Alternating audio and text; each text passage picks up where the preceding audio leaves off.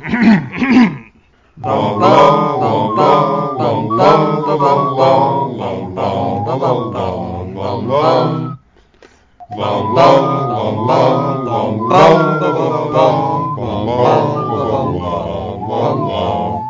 back to our podcast within a podcast, pottering around the unexpected howler of Mangum Reads.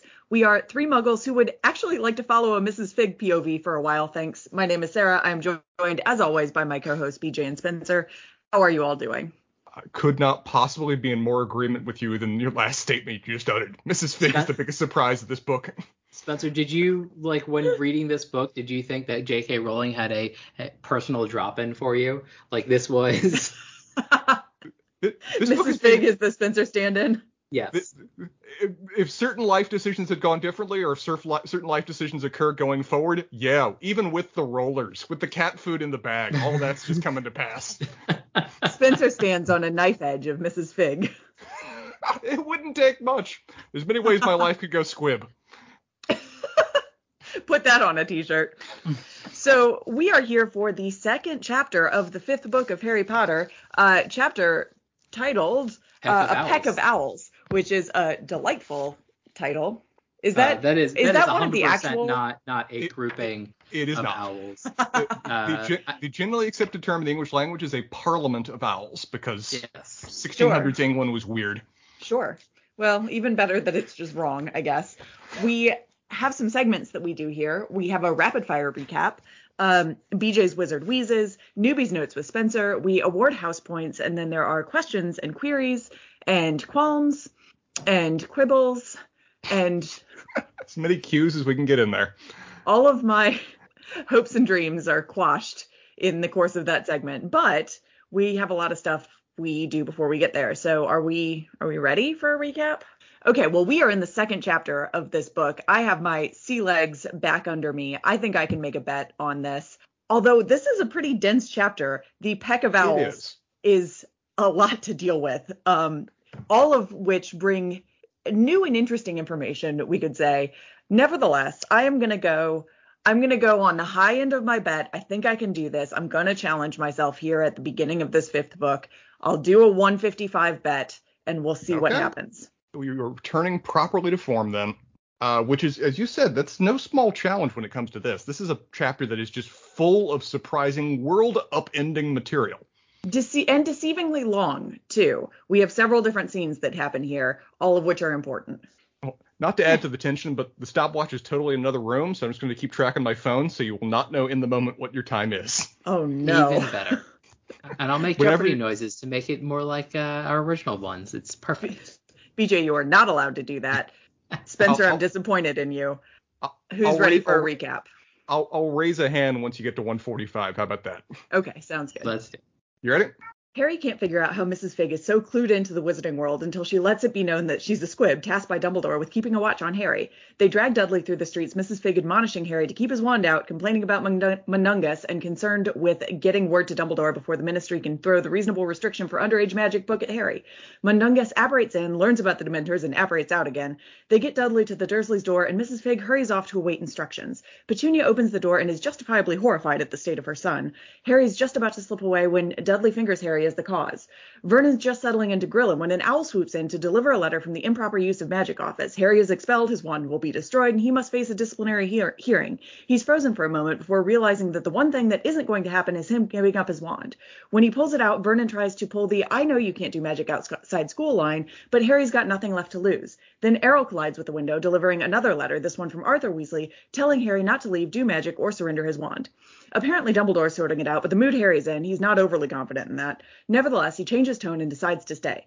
Vernon and Petunia still have questions and finally get Dudley to talk a little, and his description of Dementors is fascinating. Harry has a hell of a time getting the Dursleys to actually believe it was Dementors, except that Petunia knows what they are. She overheard that awful boy telling her sister about them.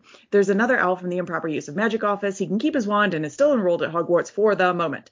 There'll be a disciplinary hearing with an official decision. Vernon demands to know what really happened to Dudley, so Harry bellows out the whole story before another owl arrives from Sirius, reiterating that he should not leave the house again. This gets Harry's hackles up, but he continues to tell Vernon about the Dementors, which prompts the real question, what were Dementors doing in Little Winging? Voldemort must have sent them. This sets off new panic in the kitchen from Petunia. She's the only one who really knows what that means. Vernon tries to throw Harry out of the house when a final owl appears with a howler for Petunia. It bursts open to bellow, "Remember my last, Petunia." When she's recovered, she's very firm. Harry stays with them. 1:57:05 in time. All right. Well done. Mark it down in the books. BJ, does that pass muster? Yeah. Cool. I think that mustered out. So I'm going to start with a Wizard Wheeze that is different than most of my other Wizard Wheezes. Ooh. And that is, you had a turn of phrase there that was probably more J.K. Rowling than most of what we had in this chapter with Dudley to the Dursley door. That was some really good, nice alliteration there. I try to provide little Easter eggs for you where I can, BJ. And I appreciate that. Mm-hmm. So I will say that in this chapter, we got the summation of all of Harry Potter to date from Mrs. Figg, which I thoroughly appreciate. Good Lord, boy, they told me you were intelligent. Right. Mrs. Figg is the best. Can we just mark that down right now? Other than her use of ellipses while talking, it's impressive. You didn't like the punctuated emphasis of her thwacking somebody with a bag full of cat food and with a little pause on every single hit of the bag. It might have been a little over the top, but it was entertaining. Fair enough. I will also say the galumphing is a great word, and the origin of it is very funny. I still sort of maintain that this isn't a real word. Shit that Lewis Carroll came up with doesn't really, I think, get to be real words in our lexicon. And apparently some of the thoughts of the origination was he was combining gallop and triumph. So he got galumphing. I think the original usage was something excited and running in, but now is like bashing around and completely uncoordinated. A little more bull in a china shop now than triumphant. Yes. It feels like such a German word enterprise of where we've got two different words. Let's just smush them together and see what happens. We'll call that a new word right now. I think that's more French. They even have a weird word for carrying cases because of it. Portmanteau? Yes. Oh, there you go. Nevertheless, this is, I think, a particularly successful example of the smushing of the words. Yes, it is a very good job. The other thing that I was kind of curious about and confused, and I'm just going to comment about this in my Wizard Wheezes because I'm going to wheeze about it, is why does Dudley have leather shoulder pads on? I don't understand. It's a look. It is a look. I'm trying to figure out what Dudley's attire is today. Where? So can you give me some context for where that appears in the chapter? I did not notice that at all. Fairly late in the chapter, Petunia. Her hands found Dudley's massive leather-clad shoulders and clutched them. I think he's got a leather jacket on. He does. Prior chapter, They said he was wearing a leather jacket. Yeah, okay, because that's his kind of like neighborhood tough look, I think. Yeah. Okay. This almost would be very funny if he were wearing leather shoulder pads, though. Yes. Were you hoping for very Mad Max kind of look of this just giant like football pads, shoulders just out of nowhere on the kids? Yeah, something like that. I don't know, but I also sort of get the sense that J.K. Rowling thought about describing Dudley in a white T-shirt with a pack of cigarettes rolled up in the sleeve, but he's got a very Kanicki look going on here. Yeah. Although, to be fair, it is weird that he is wearing a leather jacket in what has been repeatedly described in the first chapter as a horrendous heat wave. Yes. Yeah. Fashion has its demands, regardless of weather. Sure. Yeah. Maybe she had just read The Outsiders. Sure. So, but yeah, I mean that's pretty much all I have for wheezing today. This, I mean, unless I wanted to get too much into the ellipsis punctuation, this was a fairly light again, I think we're out of the early chapter lightness. I think the fourth book, you know, sort of as we talked about, is a real turning point in this series. So I mean, bridging from there into Newbie's Notes, yeah, it's shocking how much the initial chapters of this book are just designed for us to go completely off the rails we've expected for the start of every prior book. This is the book that is like, oh, you have expectations about this world, let's flip those over like a jar. And you will catch up to about the same degree that Harry Potter is. And I don't like feeling as slow on the uptake as Harry Potter. That's a very uncomfortable situation to be in. But I'm there and trying to... They told me you were intelligent, Spencer. They were wrong in so many ways. But one thing that's helping me is that, Sarah, like you said, I have found my spirit animal in Mrs. Figg. I have never done such a 180 on a character as fast as I've done with this woman, where she was a non-entity. She was a woman that gave him stale cookies and was an uncomfortable babysitter. Now, she's a secret spy on behalf of Dumbledore. She's a squib, but seemingly, unlike other ones we've seen, okay with that. She thwacks people with cat food and has delightful insults and idiomatic expressions. I wrote down a few. Might as well be hanged for a dragon as an egg. No good crying over spilled potion. The cat's among the pixies now. And her insults. You useless, skiving sneak thief. Or you worthless pile of bat droppings. Lady can turn a phrase. I mean, it also makes you wonder, like, what her actual background is, that she seems to be this enmeshed with the wizarding world while still being a squib, living in Muggle life, right? Yeah. So I have, like, I'm sort of curious about a number of things, and, you know, I think theories versus questions, you know, we'll have to get there later. But first of all, like, a lot of those turns of phrases are somebody went for... Yeah. You know, the magic version of a lot of things. Yes. Fairly entertaining versions of that, which I do appreciate. But yeah, she's an interesting character. And throw in that she's apparently the leader of an entire group of a trained team designed to watch Harry in the Muggle world, of where it's her, Mundungus. And, I'm assuming Tibbles is her cat. If it isn't, I'll be very entertained. Tibbles is her cat. It is her cat, yes. It seems like she's been on long-term mission with respect to this. Mundungus is maybe more recent, like the team has been recently expanded to current events. But still, this is an impressive secret enterprise that's been going on under our nose, and certainly Harry Potter's nose. Yeah. I mean, I think we talked about this a little bit, and I think that was one of Sarah's, like, I cannot answer this when... I think we talked about Mrs. Figg having, like, a little bit more interest in Harry and that being, like, a thing 2 books ago, I want to say. Yeah. So. Well, I love that apparently part of her orders from Dumbledore were to very purposely give Harry a bad time. It's like, Harry, I'm sorry, to maintain the masquerade, I had to give you a shit time ever you came over. Otherwise, you might want to keep coming. So, sorry, I was under orders. Which the Dursleys would not let you do if they knew you were enjoying it in any way, shape, or form.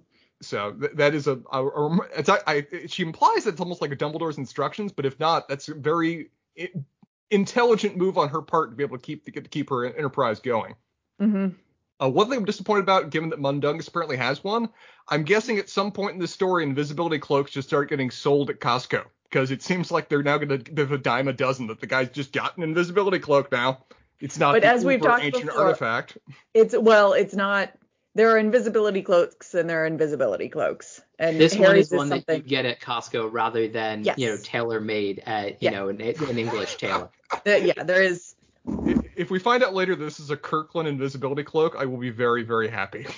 I think it's Aldi's over there. Oh God, no, never.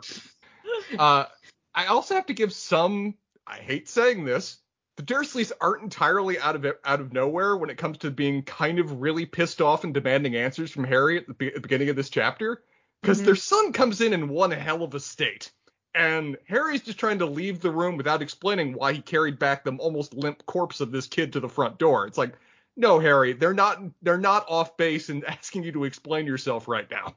Also, I guess... You know, this is very Slytherin of me and very Gryffindor of Harry that he did this, but, like, it would have been a lot easier if he just left Dudley. Like wait. When? How Slytherin is the statement on your part? After he saved him, okay. Like, after he used his Patronus and just, like, carrying him back, I feel like was the wrong move, because the Dementors are gone. Yeah, for now. Like, maybe they'll come back, but, like, unlikely. And the reality of that, to your point, BJ, the reality is that even if they came back, they wouldn't. We know they're not looking for Dudley. Right. They're looking for Harry. Exactly. And so Harry going back to the Dursleys and just like playing it off like nothing. Dudley will figure it out, like regain his strength, and either not talk about it at all or like explain something to his parents. And to credit your Slytherin impulses, it was not Harry's decision to bring him. Mrs. Figg started carrying him and said, we got to get him back. And then Harry went along with it because she was struggling. Well, Harry is also Slytherin.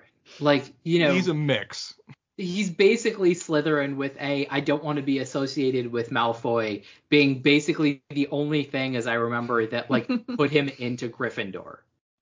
On the next point, I mean, you're 100% right. I take that as a win for everybody who obviously is only listening to this. I am getting as close to a nod from Sarah from that analysis that I will ever get for something like that. It's in text that he would have fit well in the house. I mean, it's definitely something that could have been the case. He has, from shortly after his birth, connections back to, you know, the ultimate inspiration and practically informal leader of the house. So it's definitely there. I think if he didn't have an interaction with Malfoy, he 100% would have been put in Slytherin.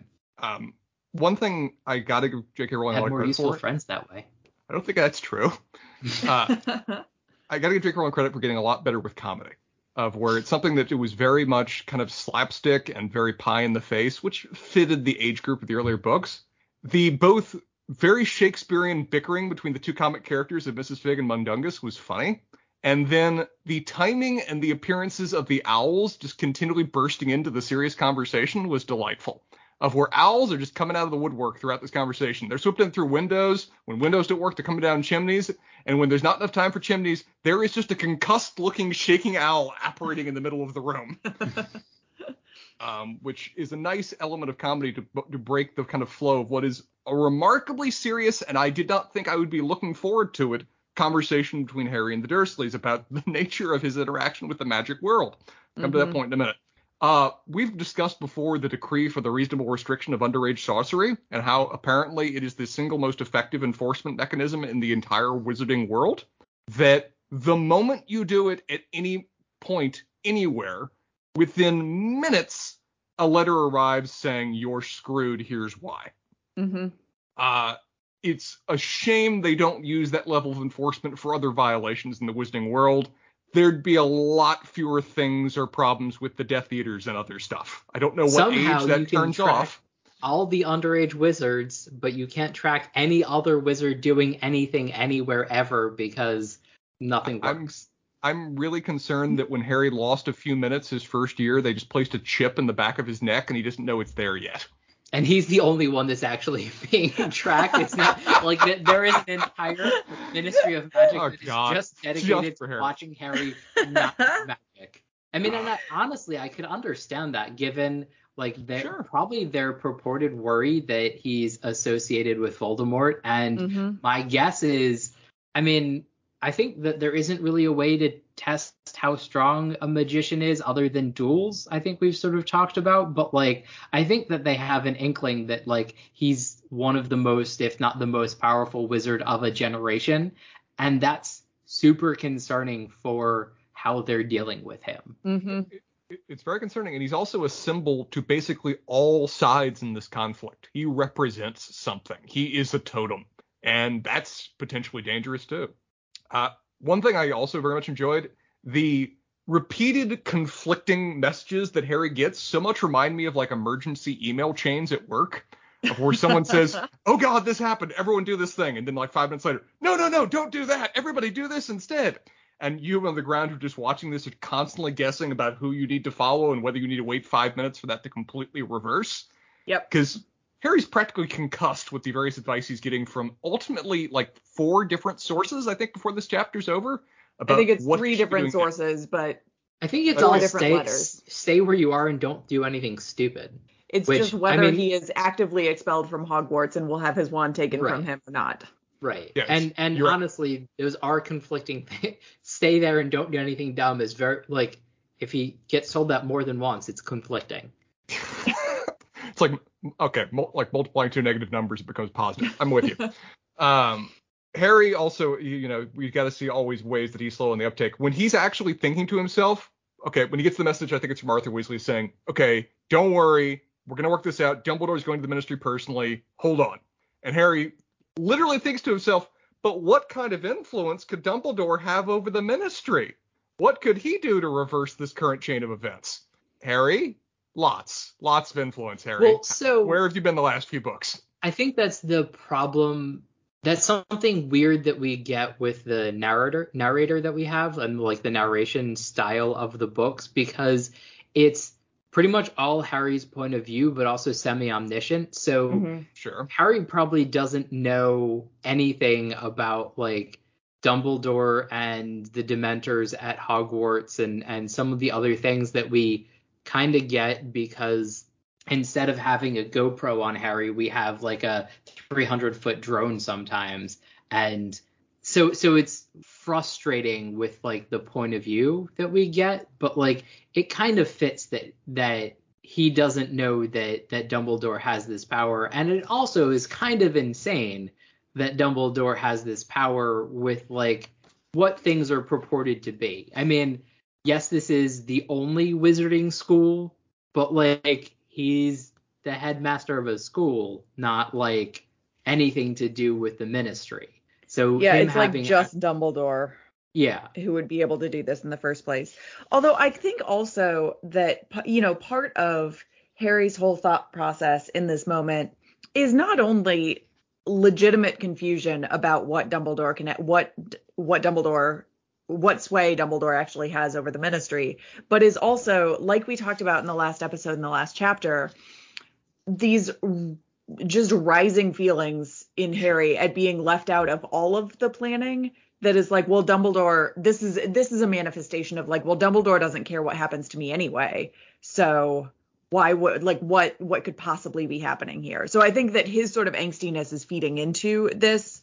If he were thinking rationally about this, like, obviously, Mrs. Figg has been watching him on Dumbledore's orders for at least this summer and possibly the entirety of his existence on Privet Drive. Yeah. But we're emotionally past that point at this moment. Also, do you think that Hermione knows and has shat a metaphorical brick about even worse expelled? Like, do we get that scene at some point that like Harry was like a hair's breadth from being expelled and Hermione just goes apoplectic? He was, in fact, expelled for a moment. Sort of, which is also like a weird purview for the Ministry of Magic to have. Yeah, it's just like, you committed a crime, you're getting expelled from school. Like, and that's a moment you can see Dumbledore being like, yeah, I need to be consulted. Thank you. Yeah.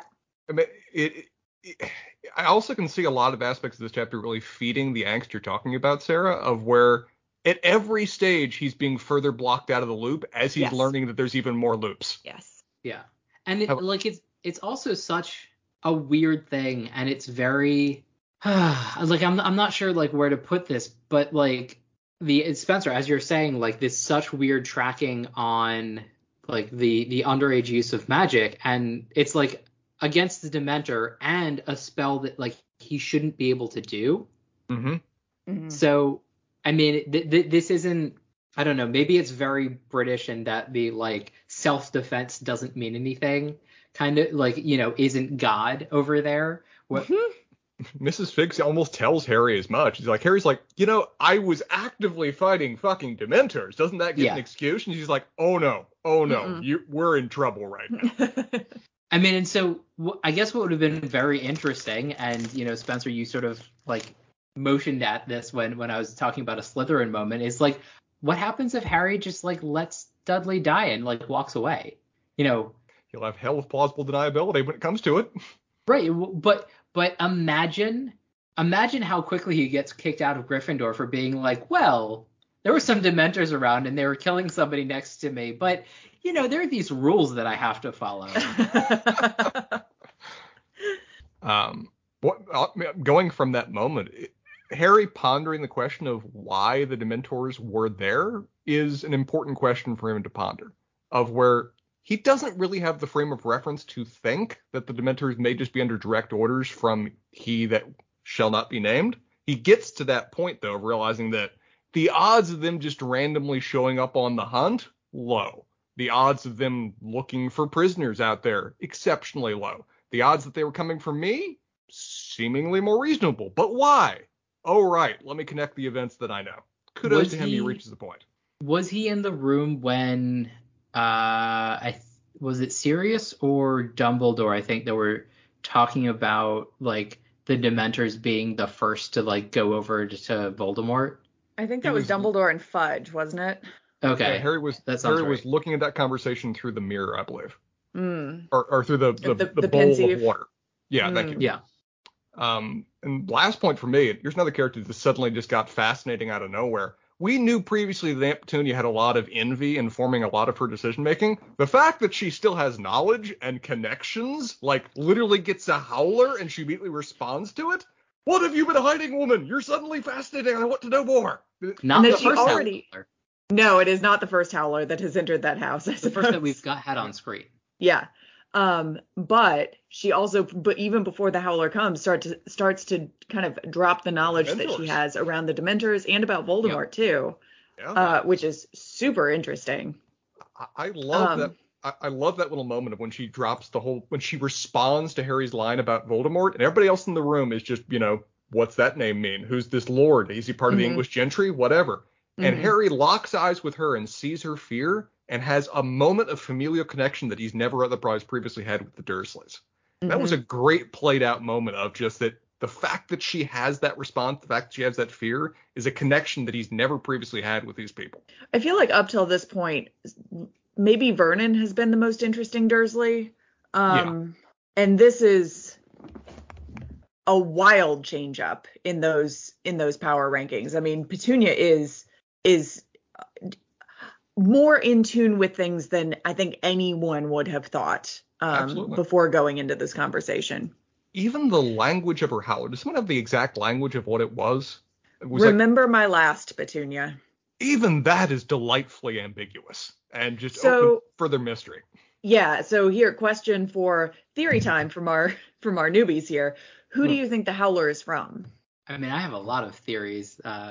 This one was one of the questions that I wanted to pose to the group. Like I had some suspicions, but I guess my go-to would be Dumbledore. Mm-hmm. It feels very coarse for him. It does feel very coarse. This feels more serious almost thing. I was gonna say serious, but like he's been in hiding for so long, and so like I don't know. But that might have been the that boy that she was referring to. Ran around with Harry's dad. Maybe it was a double date exactly. Kind of thing. Like, much more disreputable kind of dude. The other person that this kind of almost feels like is McGonagall. Like, I could see this being, but like she doesn't seem like she has that much of as much of a connection with Harry and like that much invested in his life.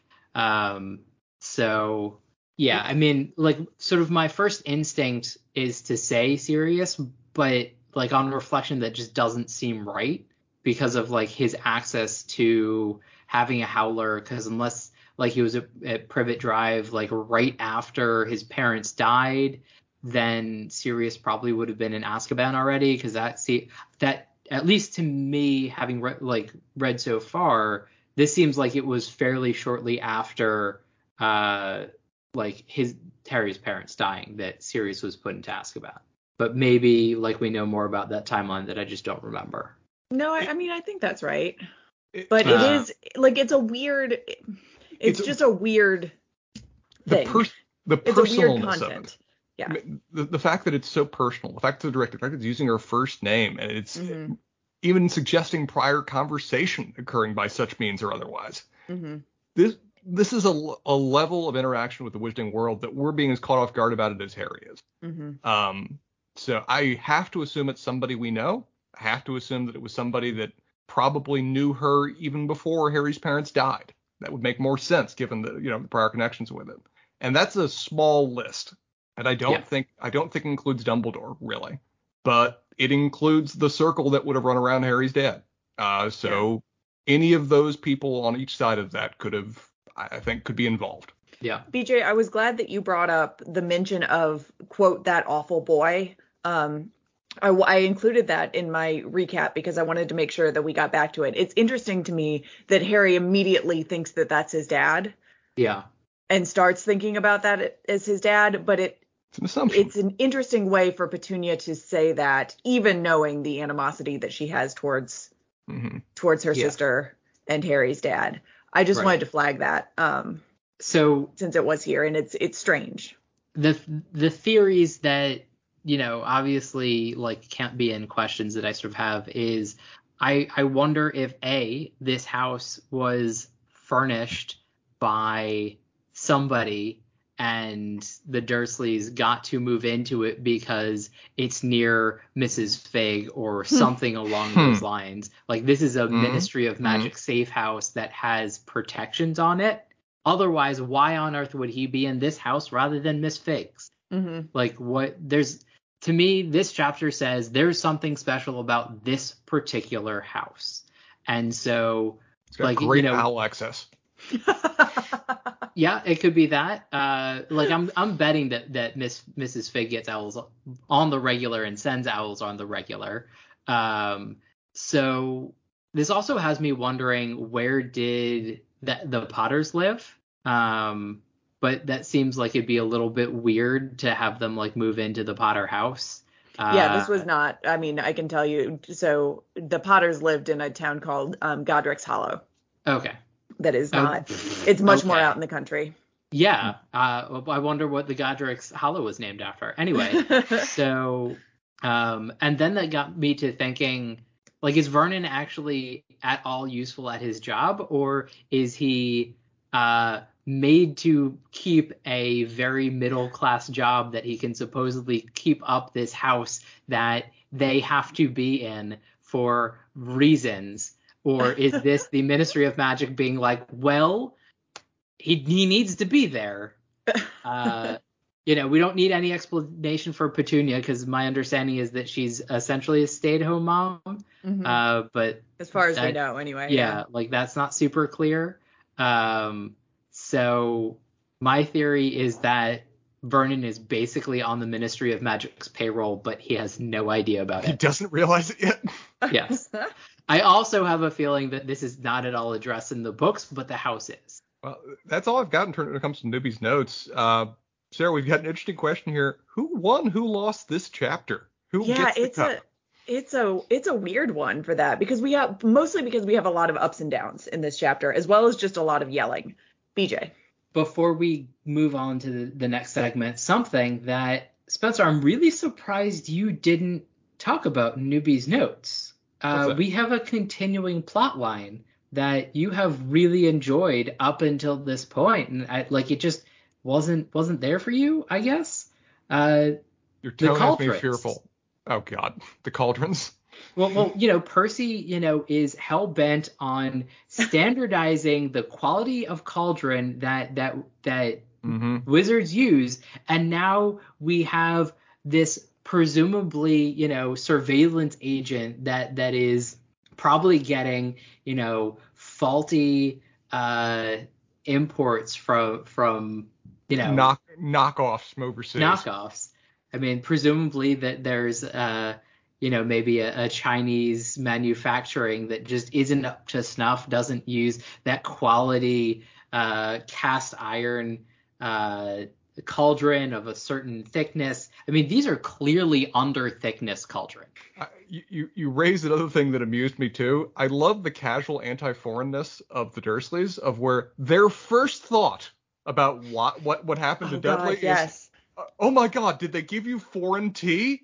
It's like, who knows what quality is on that if it's not proper British tea? They just go through a list of just like someone reads the Daily Mail kind of list of foreign concerns. Mm-hmm. Yep. Which do you totally think they lines up anything that's serious? I think Daily Mirror is a little bit more that Dursley. Might be it. But Sarah, you were saying. Oh, I was just going to say that totally lines up with the way in which they were watching the news in the last chapter as well. Yeah. The commentary that we got. So winners and losers, like I was saying, very strange chapter to do this for. I want to start our discussion with Harry, because I do not, in my mind, think Harry is the winner or loser of this chapter. I think he actually is at a pretty steady. I mean, he had real highs and lows with the letters coming in and out, but I think if you take beginning of chapter and end of chapter, pretty steady. He's practically an observer throughout most of this. The events are happening around him. He's just trying to go with the flow. And he's reporting events to the Dursleys as they go. But I don't know material change in his well-being in the world. I think that my suggestion, maybe going for the next couple through the rest of the series, might be unless Harry is super active in a chapter, something really bad or really good happens to him, just because he obviously is going to be a main focus and he's going to be present. Focus, yeah. He just can't win or lose a chapter unless something his notable. Quidditch team does something and we have to give it to him even though it's kind of obnoxious, or somebody damn near kills him and he's incapacitated. Okay, the default is that Harry will not be winner or loser. I think and he must fight his way out of that in some strange, in some way, shape, or form. He needs to actively participate, succeed or suck. Yeah. Yes. I'm gonna put up. Oh, go ahead, BJ. No, go ahead. I was gonna say I'm gonna put up for loser of this chapter. Although it's a strange, I wish we were using a different term for it. Mm-hmm. But I'm gonna put up for loser of this chapter, Petunia. Okay. She doesn't have a great day. She has to reveal something about herself that she appears to have desperately kept hidden throughout possibly all of her life, or at least all of her married life. That's rough. I think she has the hardest day of anyone in this scene, or in this chapter. It is she starts the chapter in a pretty rough spot where she is actively concerned about the continued living of her son, as he vomits on her doormat. And it really doesn't get much better for her over the course of this chapter. And she is, by the end of it, I think she is browbeaten into an action that she does not want necessarily to take. She also is the only person that can grapple with the existential horror that is Voldemort. Mm-hmm. And she probably knows a lot more than Harry does, even, about what Voldemort being free means. I mean, Harry has the interactions that he has, and it's sort of there's personal danger to him, but not the same. This is sort of at least England changing, if not world changing. Yeah, I would imagine that even though they were estranged, that Petunia got some of what the first Wizard War was like from Lily. Yeah, one way or the other, right? Mm-hmm. Right. And dealt with the immediate aftermath of the Potter's death. Yeah. So I'm gonna put her as loser of this chapter. I think Vernon and Dudley are kind of skating along. I was gonna say I think Vernon has a bad chapter because while Petunia does sort of run the roost, you have this sense that Vernon has the image of him wearing the pants of he is, sort of belt suspenders. Yeah. And he just got a whole bunch of rugs pulled out from under him. Yeah. He did. Yes, that's true. He doesn't, though, I think, understand the stakes of what those rugs are. Right. I think he also likes being indignantly pissed. And he does get a lot of opportunities at that. He even sets up for some good opportunities in that. He devotes a lot of energy to it, certainly.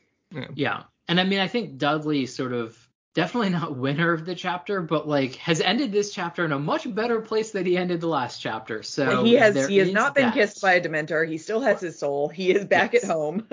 Remind me too, isn't the primary apparent cure for Dementor exposure chocolate? Yes. So he's gonna love the cure phase of this treatment. Harry is it's gonna be great. In no way, shape, or form going to share that information. Asshole. Maybe. If the chocolate frogs were more Monty Python chocolate frogs than the actual chocolate frogs, you might. Well, Sarah, who wins then? It's not Mrs. Figg. It's got to be Mrs. Figg. It's got to be Mrs. Figg. Just want somebody else to say it. Yeah, it's got to be Mrs. Figg. Mundungus was not enough of a player in this chapter, I don't think. And we don't get a real insight into what is actually happening in his headspace. But Mrs. Figg really does come in to kind of save the day. Mm-hmm. At the beginning of this chapter, she gets to wallop Mundungus with her bag of cat food, which seems to be particularly enjoyable to her. And me too. She also gets to berate Harry for being sort of an idiot. Mm. Which and is then good, she gets good to go for everybody again. Yes. So Mrs. Figg, clear winner in my book. It's also interesting too, and I hadn't really pondered this. She is a squib, which means mm-hmm. that she has no individual magical ability. Mm-hmm. She apparently does have a magical familiar, though, if she's receiving information from her cat to inform her that Mundungus left and that Harry's under threat. That was going to be one of my questions for our question segment. Let's transition into questions. Mr. Tibbles, we don't get a whole lot more information. Go ahead. Do you have a specific way in which you wanted to ask that question? I mean, a little bit, but, you know, why don't you tell us about Mr. Tibbles, and then I'll ask the broader question. Okay. I was going to say we don't get a whole lot more information about Mr. Tibbles. My reading of this scene and their kind of relationship is that we do get back in the second book when we were learning about squibs with Mr. Filch, mm-hmm. Who also has Mrs. Norris yep. as essentially a familiar, right? Who is clearly a magical cat in some way, shape, or form. The way that she moves around in the world, knows what's going on in the castle, and seems to communicate with Mr. Filch in some way. I think we have a similar situation going on here with Mr. Tibbles. And my explanation of kind of both of those relationships is from, although the kind of like for-profit university that was the Quickspell course that we got the letters from in the second book, is pretty sketchy. Sure. I do think that it gives us some information that that even if you're a squib, it doesn't mean that you have no magical ability at all, that the kind of remnants of magic might manifest in some way. Mm-hmm. And it seems to work for Mr. Filch and Mrs. Figg that they have some facility with these animals that have bonded with them. Hmm. I don't know if it goes beyond that in any way. And I don't think that they could necessarily like use a wand at all or even be allowed to have one. But I don't think that it means that they're entirely without magic. Or at least can interact with magical artifacts to a certain degree, too. Mm-hmm. But what we do learn, and this is a little bit of a spoiler, but we get it in a couple of chapters, but I think it's relevant to this discussion, and I don't think it's like super spoilery, is... Actually, I might be wrong about that, so I'm not going to say. Fine enough. Yeah, that's fine. I could be wrong. I can look it up real fast and see if I'm right, and we can go back to that. Other questions or follow-on questions? Yeah. So the broader question, and, you know, we talked about a little bit about Miss Norris, but there seems to be somewhere between like an intelligence and not of familiars. And so I'm sort of wondering if this is a little bit of like, you know, Lassie did, you know, Timmy fall down the well kind of thing, where they're a little bit more interactive. But like some of this is Mrs. Figg watching her cat do things, and she's a little bit of a batty old lady. And you know, Mr. Tibbles doesn't really do much more like interactive. Or is this a little bit more like they don't quite talk, but like it'll be like pawing at her like and dragging her over the door or something like that to like point stuff out. And sort of I wonder, like, do we get some of that in the movies, or is this just sort of a... We don't get Mr. Tiddles really in the movies at all, but we do get a little bit of that with Mrs. Norris and okay. Mr. Filch, that they do in the movies. They do seem to have this sort of bond, and wherever Mrs. Norris shows up spying something, he's not far behind. Yeah, he's pretty hot on her heels. Yeah. So what I figured out what I was going to say about Mrs. Figg. I was wrong, but I think that this is an interesting distinction to make. So Dudley could not see the Dementors. Dudley is a Muggle. Muggles cannot see Dementors. Feel their effects, yes, but cannot actually see them. God, that's more terrifying. Yeah, it's rough. We get in a few chapters Oh. So Muggles can't see magic, but Squibs can. Yes, Mrs. Figg can see the Dementors. Like, one of the things that we sort of get descriptions of, but sort of not, is like that spells have like things that come out of the wand imagery. Like, we have mm-hmm. them in some specific ones mm-hmm. where like the wands are vomiting out spells and a couple of other things. But it sounds like the movie versions where like spells spurt out of the wand is canon in the books.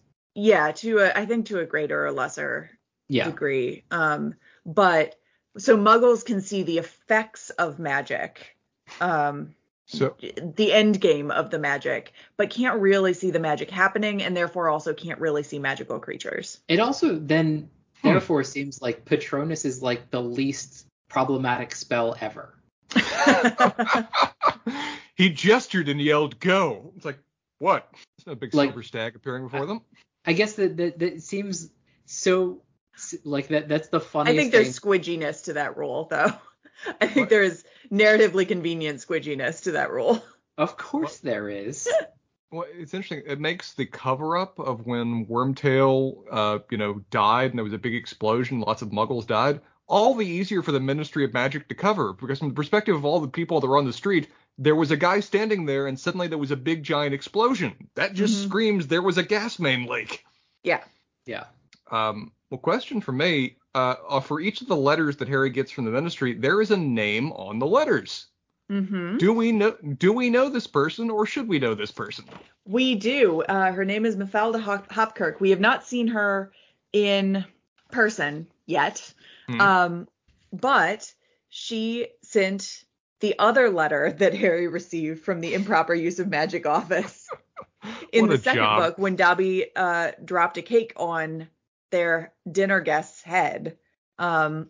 She also sent that letter. So it is internally consistent that she essentially runs this office. She might be the Arthur Weasley of this office. She might be the only one there. Interesting. I mean, so that also sort of brings to bear, like, this is sort of like maybe a location and magic tracking as opposed to like the magician actually casting spells, because mm-hmm. he got in trouble for what Dobby did, which is kind of weird if Mundungus is apparating and disapparating from that area, but we're going to sweep that under a rug. My actual question is, how is magical talent diagnosed? It appears at a certain age too, so that makes it interesting too. I don't know. I mean, I don't know that there's a specific... I mean, it's just sort of you get a letter from Hogwarts, right? Yeah. Like, and you start to display magical ability at a certain age, which is mm-hmm. expected. It's part of puberty in some way. So I almost wonder if it's like going to the pediatrician and reading the expected development charts for certain ages. Right, but like there also sort of has to be this. I mean, maybe if we go with the Ministry of Magic knows where all children in the UK are and is watching for magic in their location. But that seems like that's what it has to be, because otherwise they wouldn't be able to, like, how did Hermione get her letter? That's it, because this makes sense when you are talking about, like, just magic families, because obviously the Ministry of Magic does have a track on all of the magic families in the UK. The Muggle... Whoa. That is not an obvious thing, and that is... creepy and interesting. But it does keep track of who the magic families are. Yeah. Do they have to register? Do they have patches that they have to wear on their arm? No. We're going this route, are we? No, they don't. But keep that in mind for later events in these books. Oh, I'm sure. Yeah. So I don't know. I honestly have no idea what the process is for, like, finding a Hermione in the world. We do get one specific explanation for a particular individual who came from a non-magic situation, but not necessarily a non-magic family particularly. So I don't know. It's a good question. I feel like someone has probably logicked this out. I do not know. That's a very weird thing that, anyway, sorry, go ahead, Spencer. No, do you have another question, another follow-up? Otherwise, I got one more. No, go for it.